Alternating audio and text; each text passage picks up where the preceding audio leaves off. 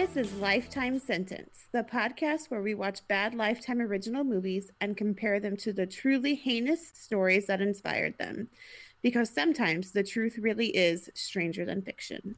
So, how's it going? Um, well, I have reached an entirely new level of not only exhaustion, but apathy towards my life and the things happening in it. And I'm a little concerned about myself. Bragger. to be perfectly honest. How about you? Well, I have hit peak petty and peak extra this week. So, So excited. Tell me a Uh, petty story. okay, so uh, two petty stories that happened kind of back to back. Last night we were at Sarah's work Christmas party, and um, one of our former coworkers is not my super closest friend, if I can put it as politely as possible. um, and I'm trying. I'm just biting my tongue right now. so Sarah, when she opened her present, it was a 3D holographic print of the Millennium Falcon. Like, there's never been a more perfect present for her. And he leaned over and snatched it, like, because when it was his turn, like, he didn't even, like, consider other gifts. He just snatched it. And then I was just pissed because nobody does that. Um, so then, anyway, it passes around, and I wind up getting um, Harry Potter stemless wine glasses. And then he steals those from me because somebody stole the Millennium Falcon from him. By the by the time it got to me, Millennium Falcon was dead, so it didn't matter. So I was just going to get Yeah. the wine glasses. So he stole those from me, which made them then dead. Um, no, they weren't dead because I got stolen from him. Wound up, I had the choice between stealing something I actually wanted or stealing the cold brew coffee maker that he had. And just because he'd pissed me off so badly, I took that cold brew coffee maker. Good for you. Also, cold brew is amazing. So You know, I don't drink a whole lot of coffee. I know. Um, I know. And then today, I was playing PlayStation, which I don't play my PlayStation a whole lot anymore. I tend to stick to my Switch. And um, I was playing Overwatch, and um, my team lost because just we were not doing very well. So one of the kids that I was playing with sent me a message and told me how badly I sucked. And um, oh, I deleted the messages after I reported them. But um, they were like, "You need to learn how to play this goddamn game." And I went, "Oh no, I've pissed off the children. Whatever will I do?" and then um, he was like, "Learn how to play the fucking game. That's what you'll do." And I was like, "I'm gonna lose so much sleep over the twelve-year-olds. Do their mothers know what they're saying? Are they going to pass their spelling test? Whatever will I do?" And then he said, "I'll kill your mother." So that's what I just screenshot it and reported it to PlayStation. I was like, "Well, I'm done with that." But Oh my god. Now, as far as oh, oh. peak extra, I got tired of editing out me clicking the mouse in our episodes, so I bought this giant trackpad for i for my iMac. It's literally like a giant pad that's on your, you know, like on a computer, because I don't want to hear the clicks anymore. Oh my gosh. So, what I'm telling you is, I have peaked and I'm living my best life. You really are. We're like polar opposites of the spectrum right now.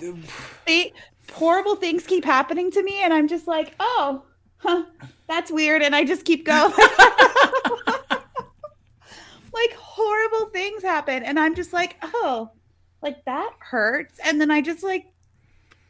I, I have no other reaction anymore. It's a little bit concerning. So Yeah, yeah. Um, hey, Talkspace, if you'd like to sponsor us.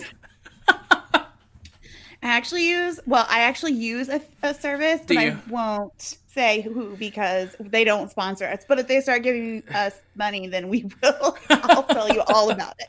well, you know, I told you a couple weeks ago, I actually um, took that first jump and I contacted a counselor and was going to get into therapy. And they never called me back. There is, there is no counseling deep enough whenever you have a fear of rejection when a counseling agency rejects you.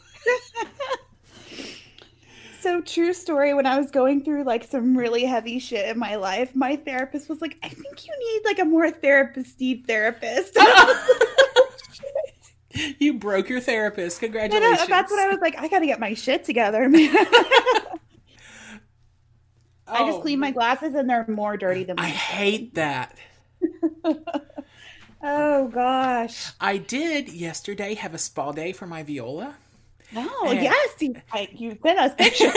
So I know that that's such a ridiculous thing, but I love to take time to like. It's kind of like self care, but it's my viola, uh, and because I've had this like heavy weight of hatred toward music for a long time, um, that I have not enjoyed my viola. Like I still play guitar and ukulele, but mostly I enjoy singing in the hallway and like making Yeah. kids miserable because that's why I was put on this earth to uh, be obnoxious. Um, I'm real good at it. Until one kills your mother. anyway, but um Taking that one to the bank. right so uh yesterday i sat down and i like cleaned it off and gave it new strings and just like gave it an overhaul and then last night after the party was over um the woman who hosted the party her son takes piano lessons and so he put on a performance for me and i gave him like a little mini lesson and i was like hey i didn't hate that for the first time in probably two years That's so amazing. what i'm telling you is this was a weekend of growth for me That's good. You know what did make me a little bit happy this weekend? no what This movie. I'm so glad because I sent you the screenshot of that one headline, and I was like, "This is gonna be a good weekend." Yeah, uh so this is definitely in my top 5. Who did it Um, knock out?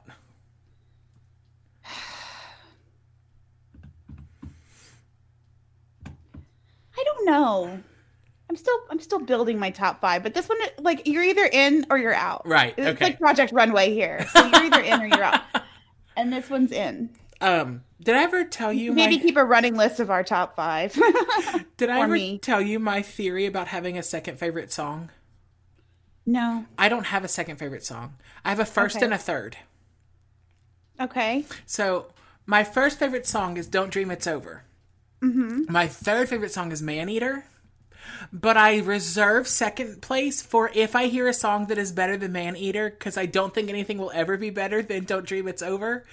Uh-huh. And since I was about 16, I've never had a second favorite song. How funny. That's so interesting. Well, Spotify released like their list of like, here's what you listen to all year long. I felt I called was out like, because I saw a a- lot of depression music. What a weird like flex I have with the with music. Like it runs the whole like it's weird. Like we go from country to ABBA to uh freaking Pink Floyd, KC and the Sunshine. Like it, it's crazy. And then you know here thrown in here are like all the people that used to be in that band, Uh, I'm going boy to band, um, what whatever that boy band is called. I'm going to apologize real quick to Mm-hmm. listeners because you just got like really animatronic sounding, and I'm not going to be able to fix that. So Okay. um, Well, sounds like one day I will get a house n- closer to the city limits that gets like actual high speed internet. Because Hey. right now I get like dial up, but like like better dial up. you need like a hotspot. Well, because I live out in the middle of nowhere, even hotspots don't work. Like that is just ridiculous. yeah, so like right now sitting here, I have um 3G one bar. Wow. Yeah, I don't even have LTE in my house. Wow. So you want to talk about this? I would love to. Excellent. But first, I guess we should say welcome to Lifetime Sentence. I'm lost in the middle of nowhere. And I'm Erin. Apathetic. Edition. this week, I wa- well, I'm not really sure what I watched because Lifetime Movie Network calls it Midwest Obsession. IMDb calls it Beauty's Revenge. I saw that. I got real confused. I was like, did, did two people make movies about this? But no, that was the same movie? the same movie. Okay. It stars Courtney Thorne Smith. She plays Cheryl Ann Davis. Um, you may know her from Melrose Place or that old sitcom According to Jim with uh, Jim Belushi. Oh, yeah, okay. Um, and she is in the Emma Fielding mysteries on the Hallmark Mysteries and I like those. Okay. Murders channel. Is she in the building? Yeah, Okay. yeah. I do know who she is. Um, Kyle Secor, he plays Kevin Reese. Um, he was in Sleeping with the Enemy. He was in Veronica Mars. I love Veronica Mars. Who was he in Veronica And- Mars? City Slickers. He was in City Slickers?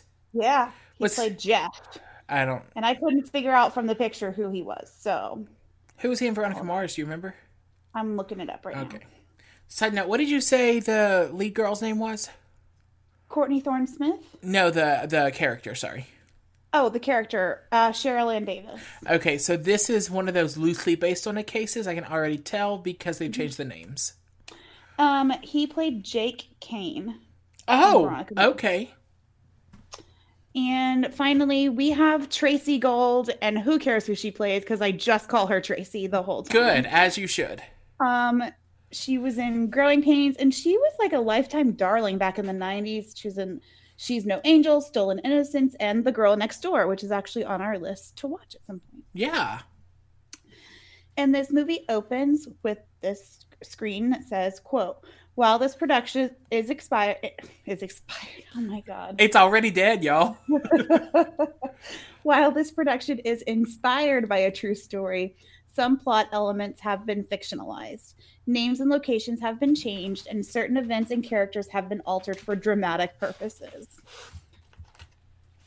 And we open with a car driving down a highway surrounded by cows.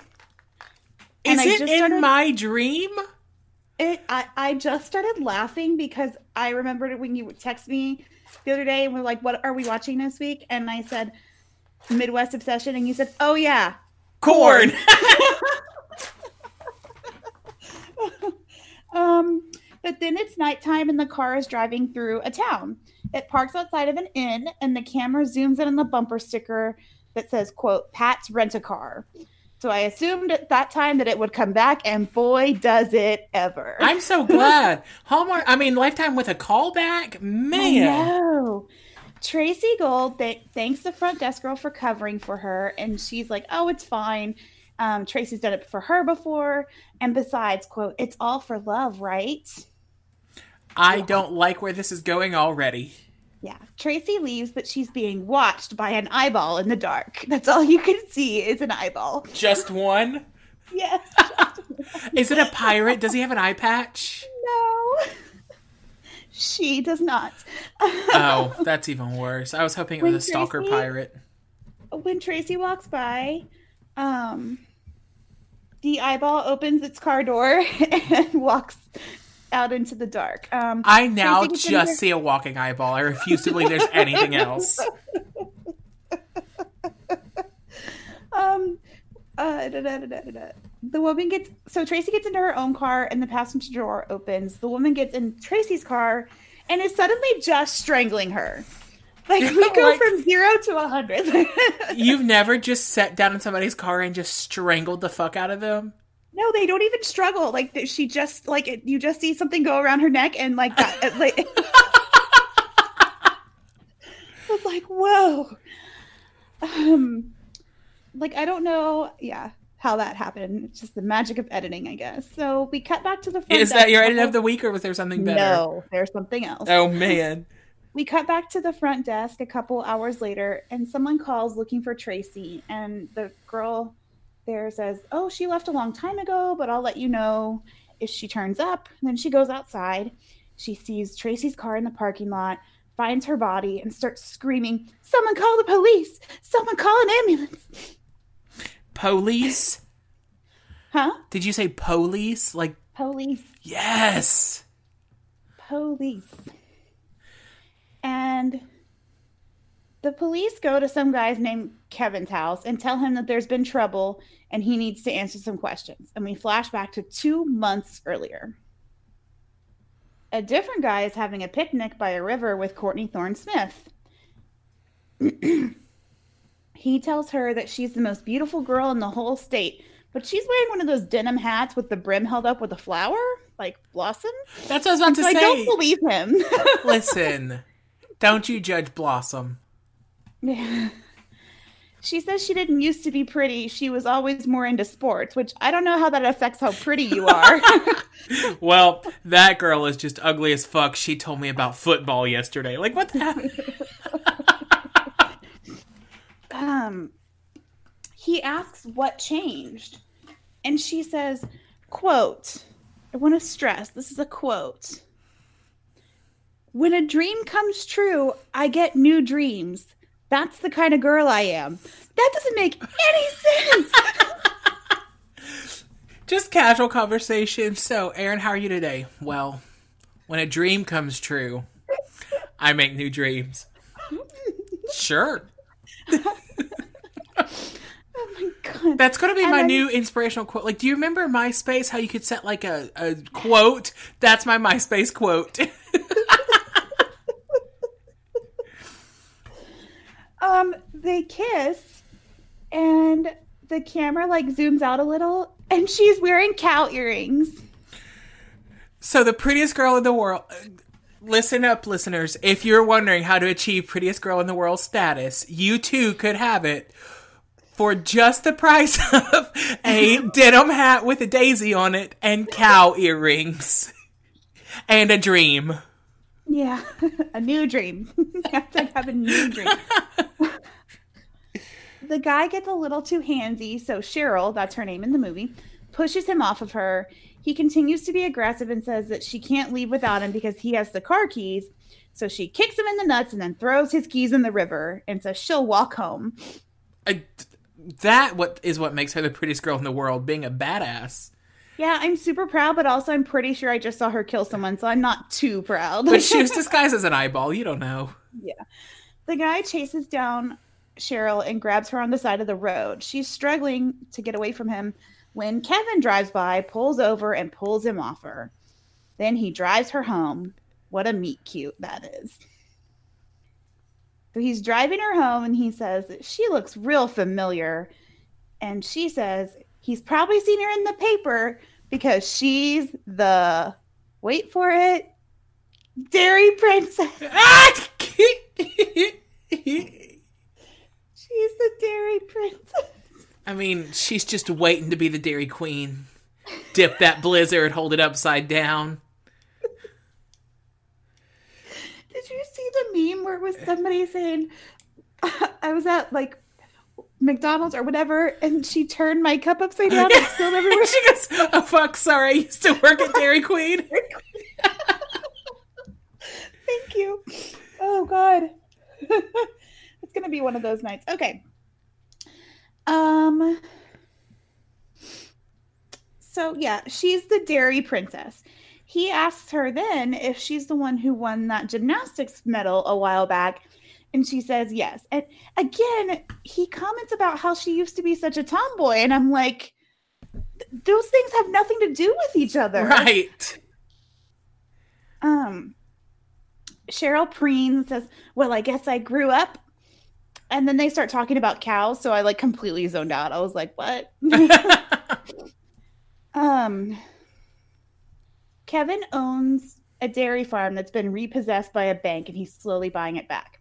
They get to Cheryl's house, and she imagines them making out, but Kevin doesn't kiss her. He asks her why she's so spaced out. He's like, "What is wrong with you?" Um, she asks him out for dinner, and he says no. He doesn't think his girlfriend would approve, but thanks her anyway. Cheryl goes up her steps, and her dad asks who that was dropping her off, and she says, "quote That daddy is the man I'm gonna marry." I don't think you get to unilaterally decide that. Uh, well, unfortunately, she believes that she does. Tracey Gold is in a bar playing pool with a friend, complaining about Kevin being late. Cheryl is in the same bar telling her friend how romantic meeting Kevin was and how they just clicked like immediately. Ooh. Um and who walks in at just that moment? Kevin. He walks up to Tracy and they make a grand display of how in love and happy they are, and it's very obnoxious. um Cheryl saunters up and asks if she can play with them, and Kevin says yes. He introduces her to Tracy, and Cheryl says they've met before. Tracy doesn't remember, but Cheryl says it was a while ago, so maybe it was when she was a quote tomboy. or a gymnast. Yeah, their other friend offers to buy Cheryl a beer, but she says no. And their other friend's name is Larry. Um, Kevin wins this game with Tracy and they make another obnoxious display of affection. While they're kissing, Cheryl grabs the cue out of Tracy's hand and says, I'm next. well, there you go. Sometimes you just have to be assertive, Erin. And did I mention she's wearing a cow print corset top? Because she is. No, but that that screams true love to me. Like they match her earrings. You know, you gotta appreciate somebody who is on brand. Cheryl wins their game and Kevin shakes her hand. Later, she and Tracy have a classic bathroom girl face off. Cheryl reminds her that they went to school together and she was a cheerleader. Tracy responds, Oh, yeah, wasn't that the year I was class president? And then she's like, You're still shaking your pom poms, I see. Now, is this where they sing Brandy's That Boy Is Mine? Because I've been waiting for it. Cheryl asks how long she and Kevin have been d- together, and when Tracy says two years, Cheryl shakes her head and says, Oh, still not engaged, I see. they passively, passive aggressively bicker some more, and then Cheryl has a fantasy of drowning Tracy in the sink. You know, casual.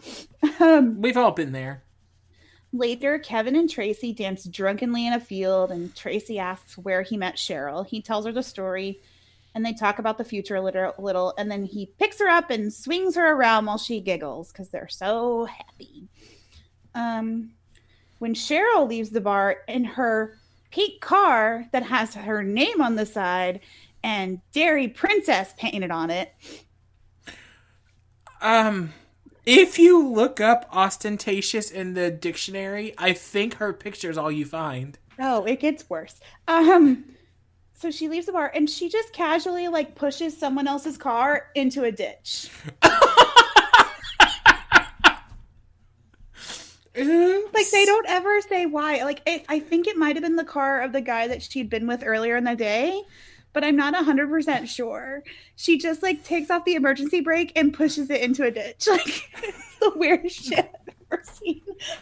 have you ever seen um, my super ex girlfriend with Luke Wilson and Uma Thurman. That's what I imagined she did. Like straight up Uma Thurman did. Like Kevin and his friend Larry talk the next day about how Larry likes Cheryl and who happens to pull up at this time? Cheryl. And we have to talk about this car. No. Okay, tell me. I'm ready. Okay. It's pink, like I mentioned. It's like cotton candy pink. Um, the interior is cow print. Her name and Dairy Princess are painted on the side, and I have a photo to show you. No way! I'm so excited. Wait, hold on. I know I can. oh my god! I couldn't even imagine it was that bad. It was really bad. Cheryl, unfortunately, is not there to see Larry. She's there to hit on Kevin and give him a scarf that she knit for him for saving her on the side of the road. Kevin reminds her again that he has a girlfriend, and she says that's totally fine. She was actually just hoping they could all double date for lunch that day. Um, so I guess now she is into the friend. I don't know. Right, right. Well, so she's cutting the ribbon at this new burger restaurant in town. She's like, I was hoping we could all double. It's my treat. And I'm like, well, really, they're probably feeding you for free. So it's not your treat. Like, that's not what that means. That's the perk of being the Miss Dairy. What is? Dairy Princess? Dairy Princess. this is the funniest story ever. Um, so they go to this opening, and Cheryl wears a formal gown and a tiara, which I would make fun of, but if I could do the same every single day, I would. she tells Tracy that she's not really after Kevin just before grabbing him and making him pose for a photo with her. Tracy bitches about her to Kevin later and saying, quote, So shoot me. I don't like the dairy princess. All of that cream has gone to her head. The t- there are some quotable quotes in this film. The team of dads who wrote the last movie are back, apparently. Yeah, they um, Kevin teases her for being jealous, and then they get into a fight about the future because Tracy has plans and dreams. She wants to travel and whatever, and Kevin just wants to like settle down and run a farm and have 2.5 kids. Which half of the kid are you having? I don't know. They didn't have that part of the discussion. Um, so Tracy like books it out of there. When Kevin gets home that night, he finds a romantic dinner all laid out. He calls down the hallway for Tracy, but the sinister music tells me it's not her. And who comes bustling out of the into the kitchen to like take the casserole out of the oven? Cheryl. she just she like pulls it out like she didn't just walk into this guy's house and cook him dinner. Fucking Cheryl. Fucking Cheryl. um she tells him he should really lock his doors because it's dangerous and just any old buddy can come in there. Look, I proved it. um he says he's not really in the mood for company and she says oh it's fine i won't stay i made you a couple casseroles for the rest of the week and i put them in the fridge and then she leaves Just casual. um, what's this guy's name? Kevin? kevin Kevin, throw them away. They are laced with love potion number nine or arsenic. You never can tell. some guys just can't hold their arsenic yes. on sunday kevin's at church tracy comes in but she doesn't sit next to him because they're still fighting and who saunters in after her cheryl she feigns surprise that this is where kevin goes to church and asks if she can sit next to him Oh, Warren, you go here? I totally forgot you go here. You got into this church? what, like it's hard? uh, he obliges, and Tracy just glares daggers while the, the minister walks in with the choir. Kevin seeks out Larry for some advice on what to do about Cheryl. And Larry is like, dude, you date her. She's hot. She can cook. She wants the same things that you do. But Kevin says, no, he's in love with Tracy, and that's all. That's never going to change. Um, so then we cut to Cheryl pulling into Kevin's garage that he works at too, saying that her engine isn't working right. He asks her to leave it, so she walks away while Kevin checks her out. I don't really like where this is going now. Ooh. Tracy's at home getting ready for work and complaining about Kevin to her mom. Um, Kevin takes Cheryl's car back to her and she introduces her him to her dad. Kevin tells her dad that the carburetor is out of adjustment and he really doesn't know how it got to be that way. And dad just gives Cheryl a look and asks how long they've been dating. They both say no, they're just friends. And then Cheryl tells Kevin she wants to show him her room. Okay. So they go up to her bedroom and it's all decorated with cows. I knew that I knew that was coming. I was in fact going to be disappointed if it was anything but cows. It even has a poster that says, quote, everything I need to know in life I learned from a cow. I mean, they're not wrong though. Let's be for real. Um, I just kind of imagined that it was covered in like got milk posters. Kind of. so Cheryl has another fantasy in which they make out, and in our edit of the week, he leans over to bed to kiss her, and all of their clothes just disappear. That's the power of a cow. Uh, except her bra and panties and his boxers. Like they like hit, all the clothes just like disappear. I can't explain how weird it was. Yeah. Um. Have Have you never prayed to the magic cow that everyone's clothes would disappear? No. You have not lived. Oh, they roll around on her cow stuffed animals, but then she snaps back into it and takes him to show him her herd of cows and then drives him home. I mean, okay, so if I'm being honest, this is all the makings of a real relationship with me. If you show me your herd of cows, like, ladies, I'm telling you how to get to my heart right now. Sarah's got to buy some cows.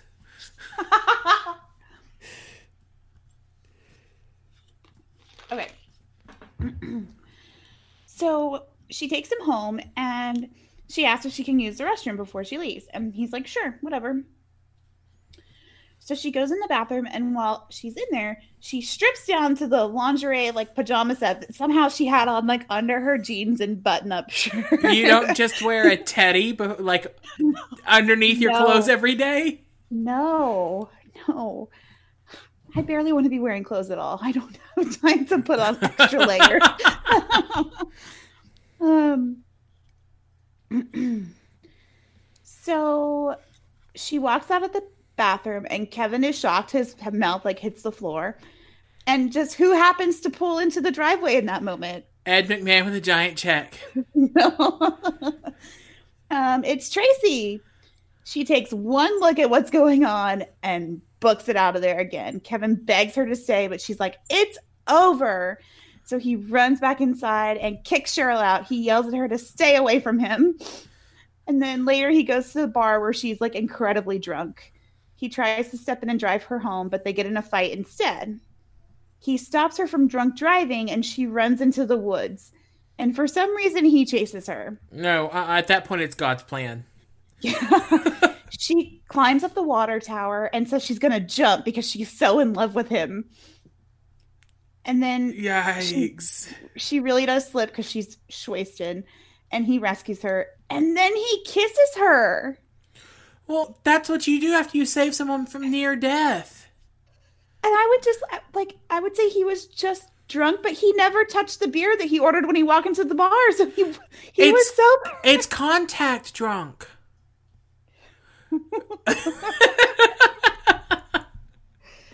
oh god.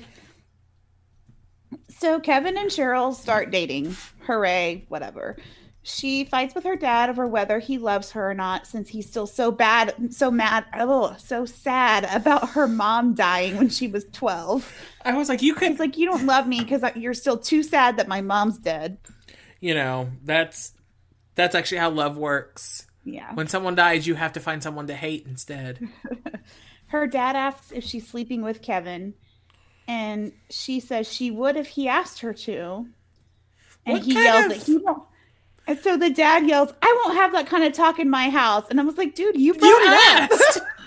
I was like, what kind of father daughter conversation is this? I would never take part of this. and she says, fine. And she moves into a trailer that overlooks Kevin's property, of course. Oh, God. so Kevin and Larry do cow things and talk about Cheryl and Tracy um, Larry goes back to Tracy and tells her everything Kevin said. um, Tracy says it doesn't matter that Cheryl has him now. And we cut to Cheryl, who's looking at bridal magazines. And I was like, girl, no.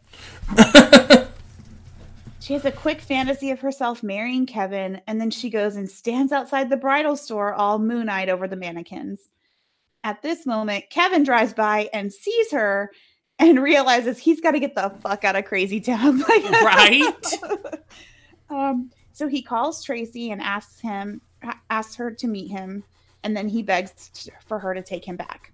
He says he'll take her on trips sometimes if she wants, and they can work on maybe opening a travel agency. And they kiss and make up. And then Kevin goes to the hair salon and breaks up with Cheryl. Oh, that's a good place to do it because she can go ahead and dye her hair right there. Yeah, that's perfect, right? um, instead, she makes a big old scene. Um, no, she would never. Sad music plays. She drives home and cries in her cow car. She finds a note on her trailer. I'm sorry. That is a sentence that should have never been uttered. Get it? Uttered. oh God, I love this movie. she finds a note on her trailer that says, quote, I'm sorry. Meet me at the Costa Motel at 10. And she screams into a field, He does love me. Oh my God. She gets all dressed up and goes to the motel, but it's not Kevin there, it's his friend Larry. She totally freaks out and he says that he really likes her and just wants to like get to know her and he felt bad because he knew Kevin broke up with her. So he like he brought her like chocolates and um like flowers and so yeah, it goes really badly. And she throws the vase at the wall and says that they're all trying to trick her so that they can laugh at her and she says they're all going to pay for doing this to her. And we cut to Larry plowing the field and um, Cheryl's watching him from her totally not noticeable bright pink cow car. Um, in case we don't know who it is, the camera zooms in on her cow earring, just so we're 100% sure who that is. Was it some copycat in a cow car? No, Kevin comes outside a little later and sees that the tractor's still going around the field, but nobody's sitting on it. Autopilot. That is a fancy so- tractor. He finds Larry in the field and he's dead. No, I was not prepared for that. Kevin and Tracy go to his funeral, and then I'm sure this is sometime later, but they just immediately cut to them at like a dance. That's how you. That's what you do immediately after a funeral. Cheryl is there too, um, with another guy. She tells Kevin that she's totally fine with everything. She says she's sorry about Larry. Um, Kevin just looks super uncomfortable. Even worse when she just randomly starts hugging him while he holds like two cups of punch, like as far away from her as he can. like looks at Tracy desperately, like save me. so he and Tracy leave later, and she asks if he's really over Cheryl, and he says yes, of course. And Cheryl comes out of the building just in time to see Kevin propose to Tracy. Ooh no! Oh no! So she goes home, pulls out the wedding dress she purchased, and holds it up to herself in the mirror. No! Don't count your chickens before they hatch and put the cart before the horse and all those other things my grandma used to say to me. Don't jump ahead of your life. I mean, it's like really bad luck to do that. then she starts screaming about being stupid, and then she starts following Tracy in again her bright pink car. Sometimes you have to be conspicuous to be inconspicuous. Sure, sure. Tracy goes to see Kevin at the farm, but he's not there. She sees Cheryl pull into the like farm and start like poking around looking for her, so she hides. But she knocks something over and they have a confrontation. I imagine Hallmark like sleuth music is playing, like boo doo doo doo doo boo doo doo doo. And by Hallmark, do you mean Lifetime? Well, no, you know, like in any like cheesy Hallmark movie, when they're like looking around corners, there's that's like, Oh no, What- she's just, like- no. This is Lifetime Network, so she's a little bit like unhinged, unhinged. until the crazy music plays. Okay, no, I wanted like comic. No.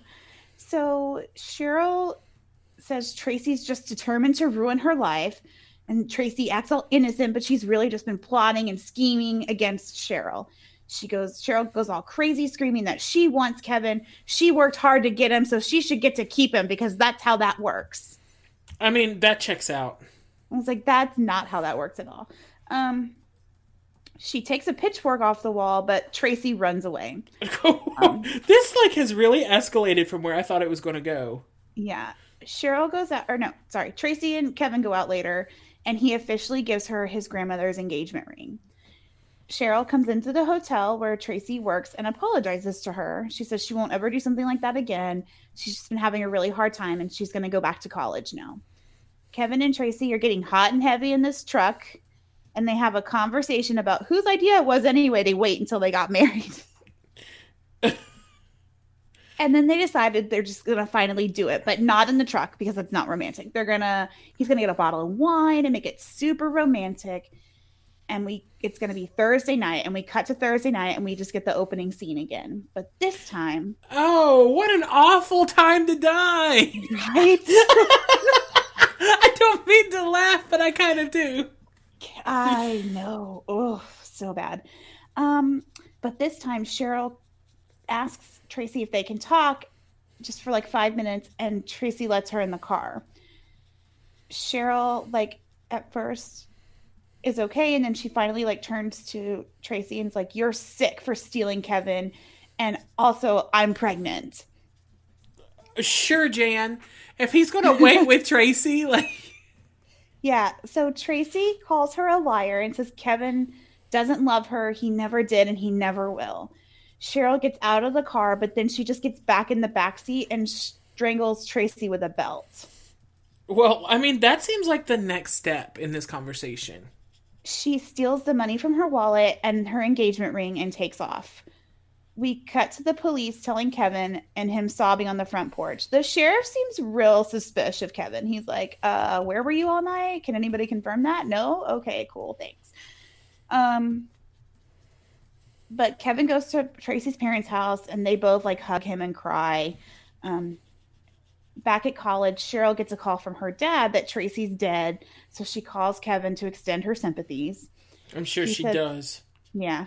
He says he doesn't really want to talk right now. So, of course, she can't just leave it alone. So she goes back to town to insert herself right into the middle of the investigation. Of course she does.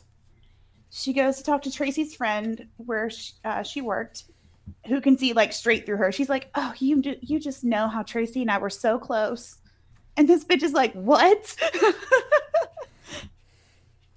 um, Cheryl tells her that she's helping the police solve the murder because I guess that's like part of her job as official dairy princess. Right. You didn't you've never been a beauty queen, have you? Once I'm the beauty queen. Well, obviously, but you know, like where I grew up, you're Miss Oilfield, and part of being Miss Oilfield, yes, you have to say it like that because we don't know how to say oil where I'm from. Part of being Miss Oilfield is you are actually the sitting um, sheriff. Cheryl, uh, yeah. So, so Tracy's friend is like, well, hopefully the police can find something from these phone records um, that will help. And Cheryl imagines herself stabbing the girl with a pair of scissors. And then she's like, well, I can take these to the sheriff's office for you. But she's like, nah, fam, I'm good. Well, that's so sweet of you, but I just remembered I have a thing and I have to take these papers with me because it's I just can't. They bye. So Cheryl goes to Tracy's funeral. She goes and stands directly next to Kevin, grabs his arm, and puts her head on his shoulder. And the sheriff is at the funeral. He's like, I knew it. I knew it was Kevin. um, afterward, they go talk, and Cheryl makes it all about her. like, she's like, I'm so scared that if someone like Tracy can be murdered, maybe I can be too. I mean, if we're being honest, you can be. Kevin says that they will like he I don't know, he gets a weird vibe, right? So he says like we're never going to be together. Please stay away from me, like leave me alone. So she goes back to her trailer and pulls out the murder weapon, the belt. And wouldn't you know it, it has Kevin's initials on it cuz she stole it from his house. Okay. God, this is like some soap opera bullshit. Oh yeah. And we cut to the police pulling the belt out of a dumpster. Um, the sheriff goes to talk to him and tells him not to leave town. They approach Tracy's parents with the theory that Kevin killed her, and they're like, "Yeah, Kevin did not kill her. Like we we know." Um, they finally go to talk to Cheryl, who says that things with her and Kevin just didn't work out because he was so in love with Tracy, and she just had to accept it and move on. Yeah, just real casual. The sheriff really does ask her to help him get to the bottom of things. No. No. Like, what the fuck is happening? I don't know if it's better or worse that the cops in this movie are not actually any better than the cops in the real case. Oh, God. As he's walking away, he mentions that he was looking over the yearbooks the other day and she was quite the athlete. And he just like comments, he's like, You must be much stronger than you look. And then he drives away. Four years later, he's like, hmm, I just had a thought. Cheryl meets her dad, who tells her that he loves her. Um, Kevin finds one of Cheryl's cow earrings in his field, so he teams up with Tracy's front desk friend to catch Cheryl. He calls her and asks her to meet him, and she agrees. The sheriff is busy trying to arrest Kevin for the murder. Um, Kevin is getting ready to go meet Cheryl, and he's flashing back through all the memories he- of he and Tracy, he and Cheryl, his friend Larry, everybody. He goes to her house and says someone's trying to frame him for murder. And she says, maybe, just maybe, she has a weird thought, they could be each other's alibi. Man, this is some good and awful writing. The sheriff is talking to the front desk friend about how they're gonna they're like on their way to arrest Kevin, and she's like, "Dude, you're so wrong. Like you could not be more wrong if you tried." and the sheriff says, "Thanks, but he thinks he knows what he's doing by now." Okay, like, like I'm pretty good at my job. All right. Um, back at Cheryl's, she's gone from saying they could be each other's alibis to, well, if they were married, they couldn't testify against each other. Oh my god. What what case did we cover that they also convinced the husband of this? Um I killed my BFF. Yeah. hmm Um, Kevin rubs her face and asks if she like he's like, What would you do for me, Cheryl? And he's like and she's like, I'd do anything for you. And he's like, Would you like he tightens his grip on her and he's like, Would you kill for me?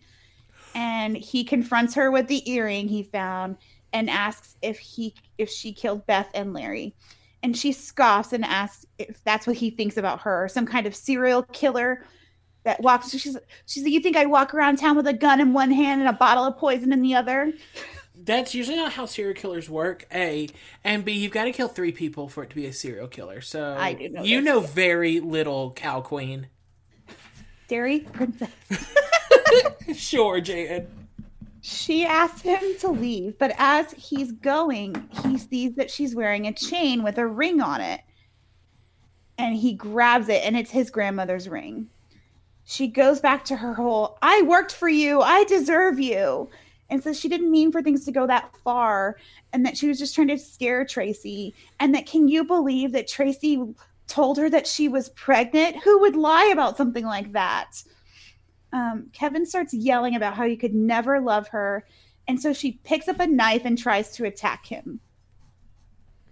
He he like fends her off, throws the knife down, and walks out of the trailer as the police are pulling in.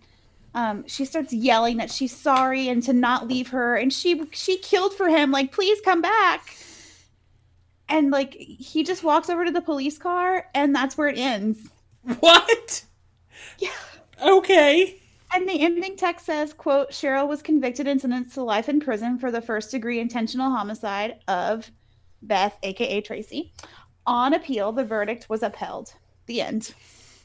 That was a wild It ride ended in so abruptly. I was like, what? Yeah, like, like I'm still reeling from the ending, and I didn't even watch this thing. It was crazy because I was like, this has got to wrap up soon. It, there's like three minutes left, and it It wrapped so up.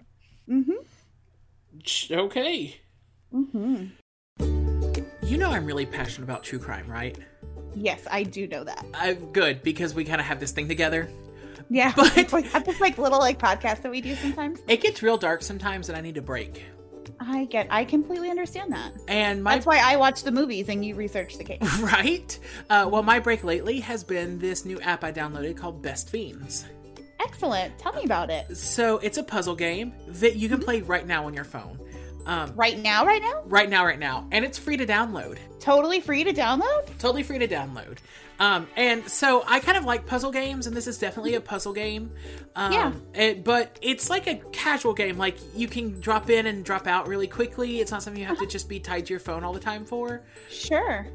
What Um, level are you on? Oh God, I'm in like a level 150. So, can I tell you a secret? Yes. I also play this game.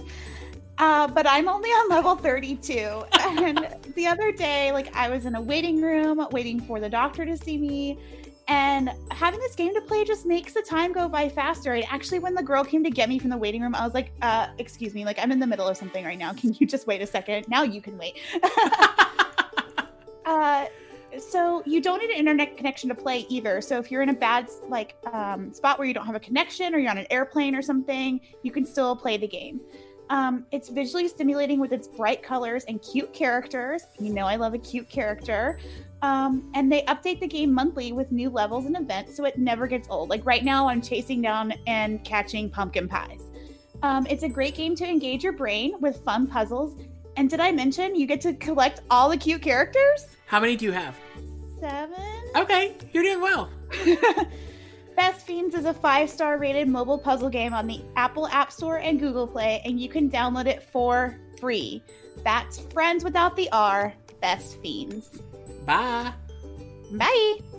This episode of Lifetime Sentence has been sponsored by Best Fiends. Well, great. All right, you ready to hear about the real case? Yes, and I texted you earlier because I have to know was she stripped of her Dairy Princess title? I don't know that answer. Mostly because um, she w- went to trial a year almost to the day of the day that she won the pageant. So I imagine that it was the new lady's turn anyway. Well, but even her being in jail, that would be enough to strip her of her title. Since I have six pa- almost six pages of notes, that was not one of the things I researched by the end of this. But you know, considering um, oh, who's that? Um, Vanessa Williams lost her Miss America title because somebody had nude pic- nude pictures of her. It's because she posed in Playboy. Well, so she didn't pose in Playboy. She'd posed for a photographer, and he sold them to Playboy later, which is slightly different. Um, anyway, all that to say, I didn't do my research on that because everything else is wild. So, straight up at the top, my sources were um, there was a My Favorite Murder actually on October 3rd of this year um, that covered this case. I'm pretty sure the Wine and Crime Gals have covered this case too. Okay. Um, and then there's a book called Killer Women Devastating True Stories of Female Murderers by Wensley Clark. Um, I found an article in Glamour magazine by Jenny Sykes called Deadly Rivals. And then finally, the headline that I sent you Dairy Town's Golden Girl charged in slaying a rival by by Rogers Worthington from the Chicago Tribune. Tribune. Uh, Tribune. Um, additionally, how fancy do you have to be for your name to be two last names? Rogers Worthington, He just needs like a third in there. right? Um, so I'm going to start with this quote that I took from that Chicago Tribune article. Quote It seemed a natural, wholesome match. Lori Esker, Marathon County's reigning dairy princess, and Bill Buss, a young farmer whose cows have won top state honors for milk productivity. But it was a match that was not to be. Esker is charged with first degree murder. The young woman who replaced her in Buss's affections is dead, and this dairy town and surrounding rural communities are stunned. um, that just Scandalous. like I wish that I had the unsolved mystery guy's voice because that would have been a wonderful setup. Mm-hmm. All right, so on September twentieth, nineteen eighty nine, no one's talking to you. Hush. My Alexa decided that I needed to talk to her. Don't say her name. Well, I put on the microphone now. I mean, like I turned off the microphone. Anyway, so on September 20th, 1989, 21 year old Lisa Cihaski went to work at Howard Johnson, at a Howard Johnson near Wausau, Wisconsin. Aren't you so excited? We're in I Wisconsin, knew it was Wisconsin. Um, where she weird, Wisconsin. where she was the assistant sales and catering manager. Mm-hmm. After Okay. after her shift, she called her boyfriend Bill Buss, who lived 35 miles from where she worked, to tell him that she was having trouble with her new car and she'd be running late. Hmm, that that morning, she and Bill had just set the date for their wedding, and she was excited to see him. Oh, were they gonna do it? Lisa and had fallen in love with Bill the f- the first time she'd seen him when she was in the eighth grade and he was a senior in high school. Shut up. That's adorable. Um, so what the Glamour magazine article had a lot of interview with her best friend and like people who knew her really closely. And because this was a small town, they pro- they had like a a record of her entire life because that's how small towns work. Yeah, Um, 100%. and so a lot of this was you know like best friend reflecting and other things. And so that became a really um humanizing article. You know Yeah. like i always feel for the victim but the fact that this one had people who were so close to her that spoke on her behalf like it just made it very real to me. So Excuse me choke. okay. Okay, thank you. So, in his own right, Bill was hardworking. He was a well loved guy. He was the youngest child in his family. He started his mornings at 7 a.m.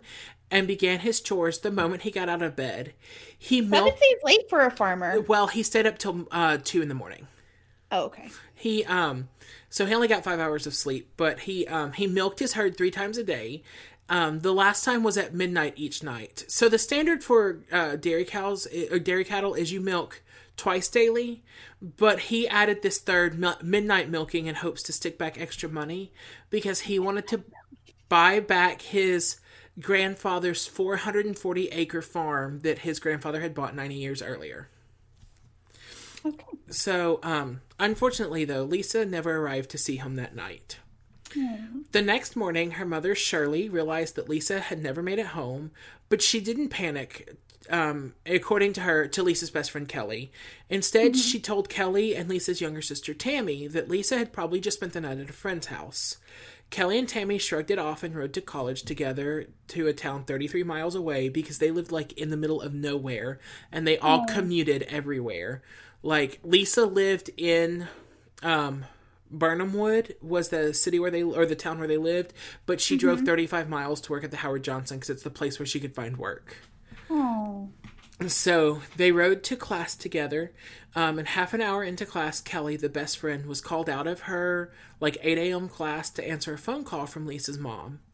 Shirley asked Kelly to go find Tammy and come home. When Kelly asked what was wrong, Shirley told her, Just come to our house. There's been an accident. We'll explain when you get here. Oh. When Kelly arrived to Shirley's house, she found it was no accident, however. Lisa had been found strangled in her car in the parking lot of the Howard Johnson where she worked. Howard Johnson. The Howard Johnson. The police quickly released a profile of the suspect. From their intensive investigations, it became Was it just her boyfriend did it? Ah, no, this is even better. Are you ready? Oh, God. They Yes. released the profile of the person they were looking for.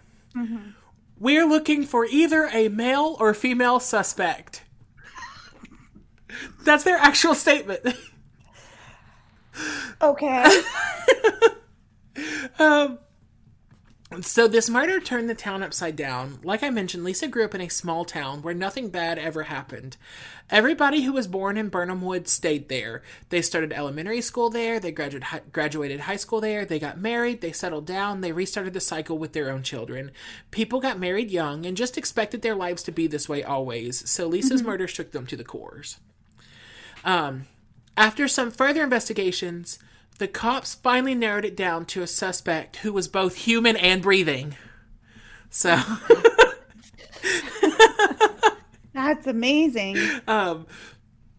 so um, initially, of course, uh, Lisa Cihaski's boyfriend, the dairy farmer I mentioned earlier, um, mhm, he's got Bill? a name, Bill. Thank you, Bill Buss. The names in here sound made up because his best friend's name is also like an AA name, so they're like, they're like AA and BB, and Probably why they're best friends. So, um, anyway, um, he was like the- my my best friends are all named Erin, and nobody knows what it's like to grow up with that name but us. That's fair. Um, Sarah's best friend is named Sarah. Um, so, after interviewing the boyfriend, uh, a new suspect arose. You see, Lisa and Bill had dated for three years while she finished high school. Mm-hmm. After she finished high school, she decided not to pursue college, at least not imme- immediately, and instead took a six month certification co- class in travel planning mm-hmm. at a local technical school. Mm-hmm. After she graduated, there were no job opportunities for her in her small town, so she broke up with Bill and began commuting to this Howard Johnson in Wausau, um, which was the literal only legitimate town within reasonable driving distance. So it's not like Wausau was the place they wanted to be; it was just the the place. It was just the place. That's Wisconsin for you. Bill bounced back quickly. A few months after his breakup with Lisa, Bill attended a banquet for his school's FFA chapter because he was a former president and he had like a place of honor. So, for those of you who are unfamiliar with FFA, because I feel like everyone just knows what it is, but I grew up in a small agricultural town, um, it is the Future Farmers of America. And I used to have all of their speeches memorized because we were an FFA family. Excellent. Um, I didn't do FFA, but my brothers did. I did 4-H instead, um, which isn't better. It's the same thing, just with different colors. It is the same thing. um, anyway, at this banquet, he met the then president of the chapter, Lori Esker. And Lori was described as a beauty with blonde hair and big brown eyes. And most importantly to Bill, she was the daughter of a successful dairy farmer in a nearby town. So she understood his lifestyle in a way that Lisa never had. Okay. After her senior year ended, Lori moved to um, River Falls, which is 175 miles away, to attend college. Okay. She and Bill talked daily on the phone. She wrote him letters. She drove in on the weekends. She was devoted to Bill Buss. Um, She was very devoted to Bill. Lori Esker had settled on studying agriculture and communications at the University of Wisconsin at River Falls. She was obsessed with farming. Those who knew her said she had no other hobbies. Like that Bill farming and Bill were the only two things that she did. That's yeah, she's very one dimensional in this movie as well. the summer after her first year of college, Bill offered her a summer internship working on his farm, which odd, but okay. Okay. Okay. Okay. Lori's mother Okay. Lori's mother did not like this arrangement at all. She said Bill was too old for her daughter because I mean he was 25 when she was 17. And so this is the end of her freshman year, so she's 19-ish. Um so Lori did the thing that all logical 19-year-olds are known for doing, packed her shit up and moved. Yeah, she So- made a, a wise decision. Right. Good good choices. She uh moved and got a trailer about a mile away from his farm. So in June of 1989, um, Lori was named, you guessed it, the Marathon County Dairy Princess. Fantastic. Did she get a pink car? Oh, Please she she had a pink had a car. pink car. Um, Yes. It was a, a little Sundance. Was Um, the inside cow? Not to my knowledge. Did it have Dairy Princess and her name written on the side? Yes.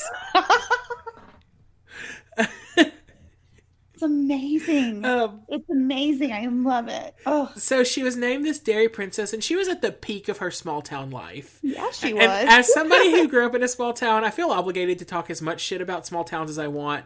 Because I mean, just about everybody I knew grew up growing up peaked at 20 years old in their second year at community college. Then they got married to their high school sweetheart. They worked in the oil fields and like their parents before them, and they get drunk and write posts in our class of 06 Facebook group. I'm clearly working through Looking at something right you, now. but- Bill. no, but for our uh, 10 year reunion a couple years ago, uh, one of my classmates posted in there, like, I didn't fucking like any of y'all. I'm not coming. and so. So it blew up like no one liked you anyway. Who invited you to this group? Like it got real nasty. And then one of my friends just settled it. He was like, "It's probably the the what did he call it? The um morning beer talking because it was like 11 o'clock he said it's probably the morning beer talking but like if this is just some pissing contest because you want to hook up with the people who pissed you off in high school like just go fuck them and shut up don't ruin our lives with it amazing. So anyway a year and a half into their relationship it would appear that they were not the match made in heaven that Lori had originally thought Bill began hmm. Bill began to comment on his unhappiness with their relationship, and Lori promised that they would work it out, so Bill kept agreeing that he would try. But things were falling apart and everybody could see it except for Lori. Like all their friends were like, Y'all are miserable. You need to like figure something out. And she was like, I don't know what you mean. We're perfect. Like everything is wonderful. Okay. So, um, six months later, Bill told Lori that it was over. He loaded her up in his pickup truck, drove her down to her trailer, and left her there alone. And Sorry? Uh, Say that again. You like completely froze and cut out. oh, sorry. Um, so six months later, Bill told Lori that it was over. He loaded her up in his pickup truck, drove her down to her trailer, and left her there alone. And then, like, she stood outside crying. I love it. You know, when you said that, I just pictured you him like loading her up like, a piece of furniture, like, throwing her in the back. and then driving her to a trailer and like leaving her outside and like driving. so she stood outside crying really dramatically for a while, and then, like she was in a teen movie, she decided to chase after him. So she, Girl, he's been driving while you've been crying. so she got in her pink car, and she hits the road, and she pulls up to his house, and she sees someone coming out of his barn, and it is not Bill, but Lisa Cihaski and her best friend. Lisa had stopped by to visit Bill. So within moments, Lisa and her best friend Kelly were standing face to face with her car, the pink the banner on the side still proclaiming Dairy Princess. And um, according to Kelly, Lori rolled out of that car and said, "You know, you really are a bitch." so, um, Okay. after their altercation, Lori called Bill's best friend, Alan Andrus, and started crying and said, I could just kill her. But like, don't, Yeah. don't, don't do that. um, Lisa and Bill had stayed on good terms since their breakup. Her mother still cut Bill's hair. Lori and Bill had even attended a party at the Cihaski home. Um, during that fall, Lisa had started dropping by just to keep him company, like at the midnight milkings and to chat. And it was all really innocent from everyone's reports. Like Yeah. he had a girlfriend, so she was just being fr- like they were just friends, and she thought it was kind Right, of right, a right. safe thing to do, you know. Right. Um, it wasn't like she was trying to break this relationship up. it is possible for people to be friends. Right. Um, Lori didn't take the breakup well. She begged Bill's farmhand to threaten to quit unless he took Lori back.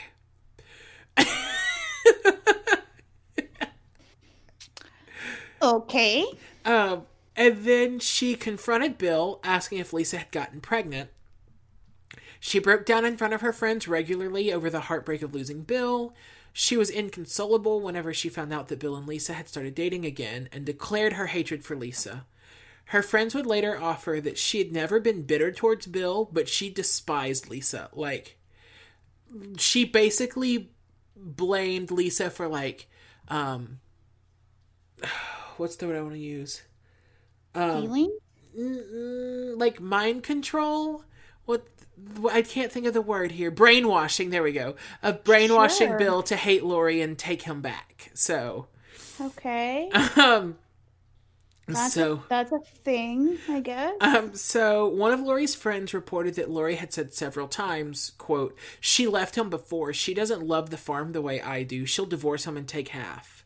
And then she stopped referring to Lisa by name and just called her that bitch. okay. Later that summer, Bill and Lisa announced their engagement. A few weeks later, Lori came running into her living room where her roommates were and shouted, Oh my god, she's been killed. Someone strangled Bill's girlfriend. Okay. That weekend, Lori went home. The entire town was abuzz with the news of Lisa's murder. Somebody jokingly said that it was Lori who'd done it, but he was like just joking, like, you know, she always says she's going to kill Lisa, you know. but yeah, yeah. for whatever reason, the cops were like, hmm, you know, she's either male or female and she's breathing. we cracked the I case, mean- boys. If the shoe fits, um, so, time for happy hour. so um, Jesus. They took her into questioning later that day. After her questioning, her friend said she broke out in a rash, but they reported that she did, they didn't notice her acting any differently at all. She was shaken over the murder, she said, but it, she didn't seem like she was living with a guilty conscience or anything. Okay. But a few days later, a police detective showed up at her apartment in River Falls to question her further. Lori took this opportunity to conveniently remember, you know, I had been in Lisa's car once. Um, just totally casual. Um, I went in to see if I could find the registration papers on the car to see if Bill had bought the car for Lisa. Um, so I mean, like you'll probably find my fingerprints in there, but it's totally just because I was um, looking for those papers and not because I murdered her. Because I didn't murder her, I just was looking for papers. For sure. For Right. sure. For sure. So the police asked her to come in for fingerprinting, and she like she acted like this was the world's greatest inconvenience. Like, how dare you disrupt my day with this? I mean, it's super rude. For sure. in addition to the fingerprinting, she was taken in for a mugshot and a polygraph. And her mugshot is like headshot quality. It's like Jodi Arias on steroids. Like, um, she, she, um, then Be sure to get my good side. The polygraph, however, was not quite so beautiful. Hmm. Lori, I don't know how this happened, but she failed the polygraph. I don't know, but I watched that oxygen thing on Chris Watts this weekend, Uh huh. and he's like, he takes a polygraph and she comes back like the lady like voiceover she's like yeah he failed every single question and so she comes back and she's like so you failed and he's like well it might be because i'm lying because i am having an affair and she was like no that's not it sure, Jan. it's for sure because you killed your wife and kids that's why So I meant to watch that. I'm gonna have to find it. it was it was really interesting I think I have And it was oxygen, really so it was really sad I can just look through the DVR. Um, so after she failed the polygraph, the examiner just took some time to talk to her, and he said that he was a Catholic too, just like her, and he believed that sometimes good people caused accidents. So Lori broke down crying and said, "You said it was an accident, and it really was an accident." And then she talked for an hour before the examiner called in Sergeant Randall Hainich, who read her rights, read her her rights, and allowed her to call someone. When her mother didn't answer the phone, she signed away her rights to a lawyer and just started talking. oh my god don't do that and like so bad they could not write fast enough for her. Mm-hmm. So, like there's like a smoke trail coming off the paper. so according to her statement on September 20th, Lori was driving to Bill's farm just to check in with him. sure. When she Like pa- you do. Right. I mean, I check in on all my ex boyfriends. Right, you drive almost 200 miles to see them, right? Absolutely. Um, That's yeah, totally. That's so normal. So then she passed the Howard. Literally, I would pay actual money to never run into an ex boyfriend ever again. Right, right. So um, that she was going to pass the Howard Johnson where Lisa worked, so she decided decided to stop on a whim and talk to her. Just wanted to say hi. Lisa, can we talk? She'd asked. Sure, but I gotta get home pretty quick. Have you seen my new car? We can talk in there. Lisa had responded, according to the statement. Oh, poor baby. Oh. Inside, Lori asked why Lisa's family was mean to her. So Lisa countered with, Why did you tell everyone that I was pregnant? Because I'm not. And- Right. And, um, then she asked Lori why she'd continued to visit Bill's farm. Um, and this is all, of course, according to Lori's testimony. Then Right, right, right. Lori and Lisa talked for a while before Lisa said, You're not going to get involved again. Then Lori told Lisa, I went off the pill and things happened that shouldn't have. Then she like led Lisa to believe that she'd gotten pregnant with Bill's baby. According to Lisa to Lori's statement, that was when Lisa grabbed Lori by the throat. It was scary. I thought she was going to kill me or really hurt me, Lori said. Then she said that she pushed Lisa down in her seat. She said that Lisa struggled and called her names. She noticed a leather belt in the back seat and grabbed it. You know, instead of like Lori's like, I mean, Lisa's like struggling on the floorboard of the car. That's when you open the door and run. But No, no, no. That that's definitely when you grab the belts from the back seat and strangle the person you're fighting with. I always get that wrong. You just get it mixed up in your head. Like, it's like righty tighty, lefty loosey. Oh, right, duh. Okay. so, um, she said, I put it around her neck. She started grabbing for me. She grabbed at my hair. She grabbed at my neck. I pushed on her. I don't know. It was Oh, the, yeah, bitch. She was trying to breathe. I don't know if it was the belt or my elbow. I was so scared. Then she said, by the time she let go, Elbow. you, you've never strangled somebody accidentally with your elbow while you were holding a belt around their neck?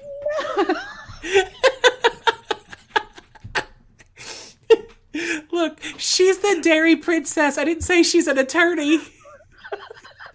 I meant to strangle her with this belt, but I accidentally strangled her with my elbow. She-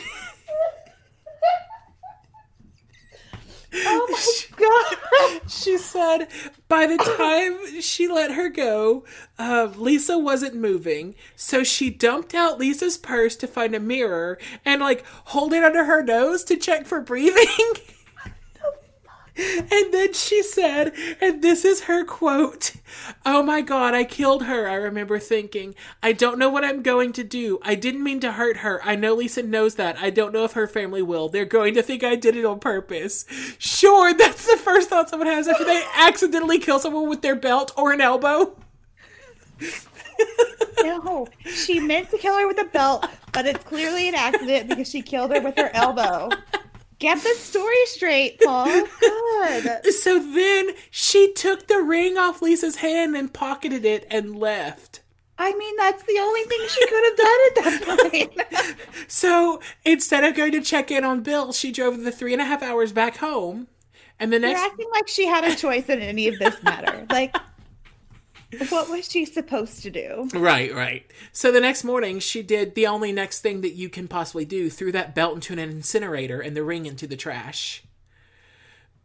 I mean, that's a nice ring. You could probably do something else with it. Um, so almost a year to the day after Lori was crowned Dairy Princess, she stood trial for murder. Instead of her beauty queen appearance that everyone had grown to expect from Lori, she showed up dressed in a drab cardigan and skirt, attempting to look younger and timid. Ah, so like Jodi Arias, who showed up in Uh-huh. with you know mousy brown hair and big old glasses. Yep. All of this was a guise, of course, set up by her lawyer, Stephen Glenn. And man, was he like, I could write an entire report on just Stephen Glenn. I'm so excited. So during the trial, he first petitioned Bill Buss from testifying for fear that he would incriminate Lori or sway the jury's opinions against her. Like, that's how witness testimony works. That is literally what testifying is. so he said he didn't want them to think of her um, negatively because in one of his de- in one of Bill's depositions, he said like pre-trial depositions, he said that um, Lori had told him every time I drive past and you're on that tractor, I get wet, and he was like, I don't want the jury. I don't want the jury to have a bad image of her. And it's like, dude, she's on trial for murder. Like, I don't know what kind of image you think. That'll do it. Uh, just I, I mean, just real quick, where did he go to law school? I don't know. Because he like he brings to life the definition of what? Like it's hard? right, exactly. so then, um, of course, the petition was not granted.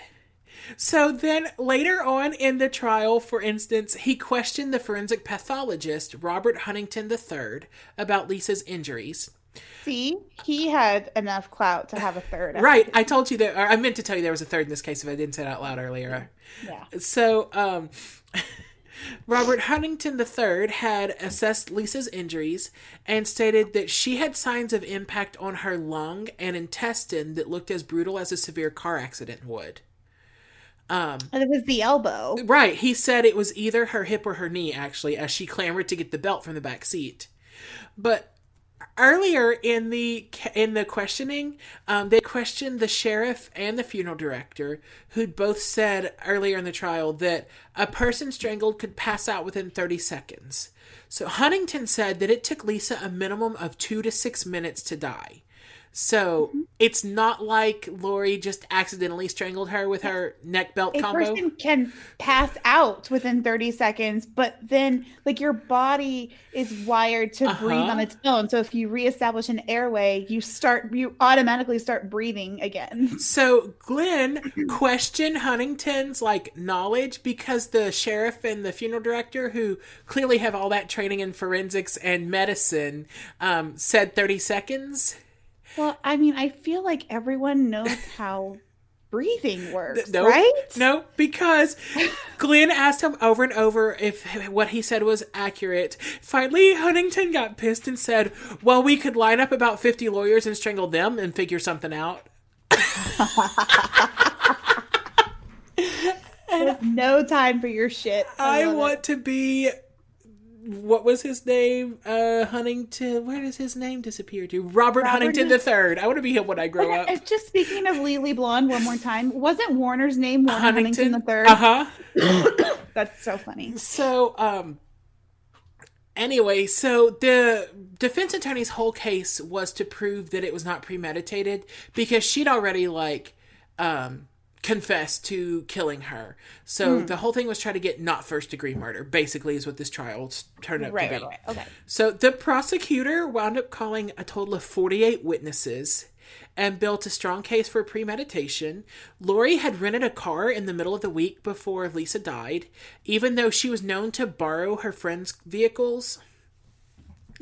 Two nights in a row, like the two nights in a row before the murder, she called Scott, um, do you remember Kelly, Lisa's best friend? So Yeah, yeah, yeah. Scott is Kelly's brother. Okay. So she called Scott. This is some small nights- town bullshit Uh-huh. too. Like she called Kelly's brother and he said, Yeah, so she called him just to let him know that she was going to be in the library all night and would have to be there the next night too. "Okay, okay, Lori, thanks for calling. Have a nice night. Bye." Exactly. Like, sh- okay, I'm so proud of you. Like, you finally learned to read. Like, so, um, then after killing Lisa, she called him and left the same message. Like, oh, it's just been such a long night. I was in the library all night. Dear police. I was in the library all night. XOXO, Lori. So, Okay. um, Lori claimed that afterwards she was covered in bruises from, like, um, Lisa attacking her first. But Sure. so the the prosecutor just called her roommates in for questioning and was like, "Hey, do you remember her being covered in bruises or scratches at any point?" And they were like, "No, in fact, we remember the next day because she wore a sleeveless tank co- tank top and cut off shorts, and there was not a single bruise or scratch visible on her body." Like, so the judge and attorneys left the jury with multiple options. They could convict Lori of first degree murder with like with the intent to murder, um, or they could find her guilty of Murder with the intent to murder. well, so I think the official statement was um first degree murder intent first degree intentional homicide there it is Okay. but i couldn't remember like exactly how they worded it um Uh, but I really like murder with intent to murder. right exactly um Very to the point. so um or they could find her guilty of like being provoked into self-defense which would carry a lesser charge even something as low as second degree reckless homicide which only carried a maximum 10 year sentence so the jury was in that room forever. They didn't come out until like 11:45 that night. It was almost midnight when they finally came out with their um, verdict and she had found guilt she'd been found guilty of first degree intentional homicide. Okay. Lori gave a public apology that the judge just like flat out called superficial in front of her. Like that didn't count. Oh. and then um, sentenced her to a lifetime sentence with the possibility of parole after a minimum of 13 years and four months. Okay. He told the Cihaskis that if it would bring Lisa back, quote, I wouldn't hesitate to put Lori in prison forever with no possibility of release. Okay. So, 30 years later, in July of this year, 2019, Lori Esker was released from prison. Okay. And Wow. that is the end of the story of the murder of Lisa Cihaski. Wow. That is wild. Yup. That is that's a crazy one. It was a it was a really good one to get my writing chops back into like That's good. to piece together so this glad. narrative. Yeah. So did you watch anything interesting this week that should be a lifetime movie? Um, I did not. Neither did I. Did you watch a, a Hallmark Christmas movie? I have not watched a Christmas movie either. What? I know. So here's the deal. So the third Christmas Prince came out, and I'm waiting for my BFF to be available so that we can watch it together. And he has not been available, so we can watch it together. So having to wait. Fair enough. Very upset about it.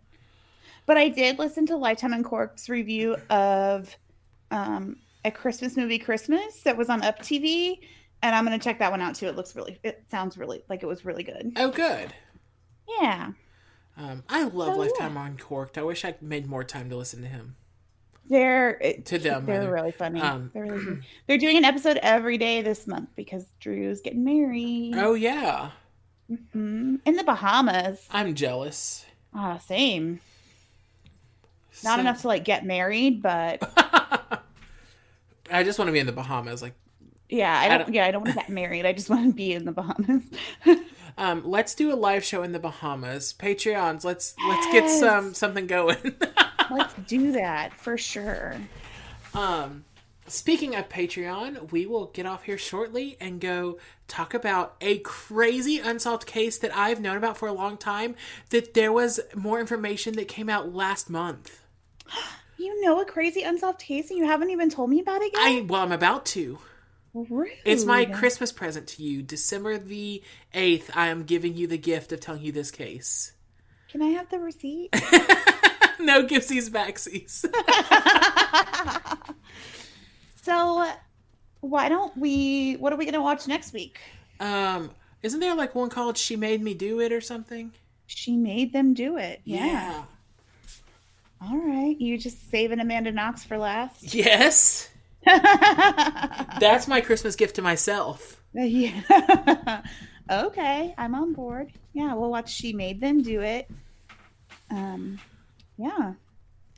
Um, I also figure, especially since this week was so good, that even if She Made Them Do It is awful, we've got Amanda Knox like around the corner as a gift to ourselves there. because this one was so good.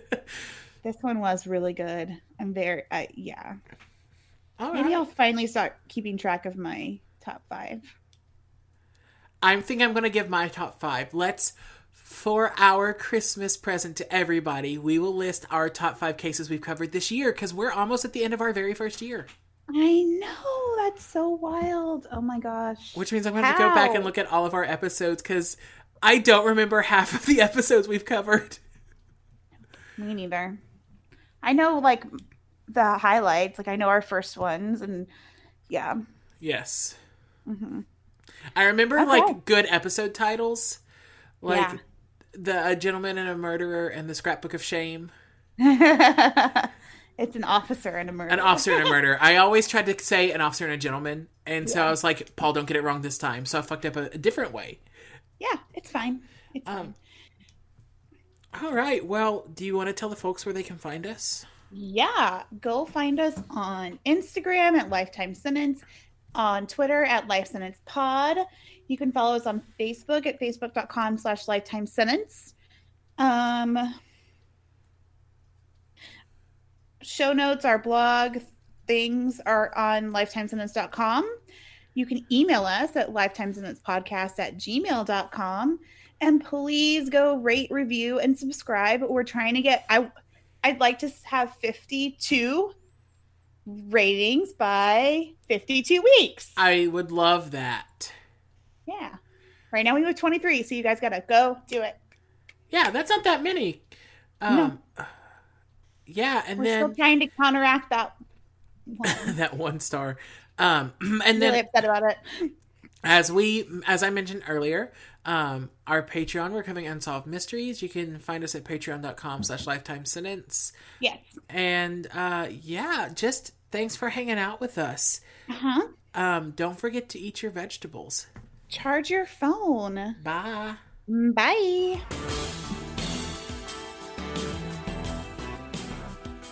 this has been lifetime sentence where the truth really is stranger than fiction thanks for listening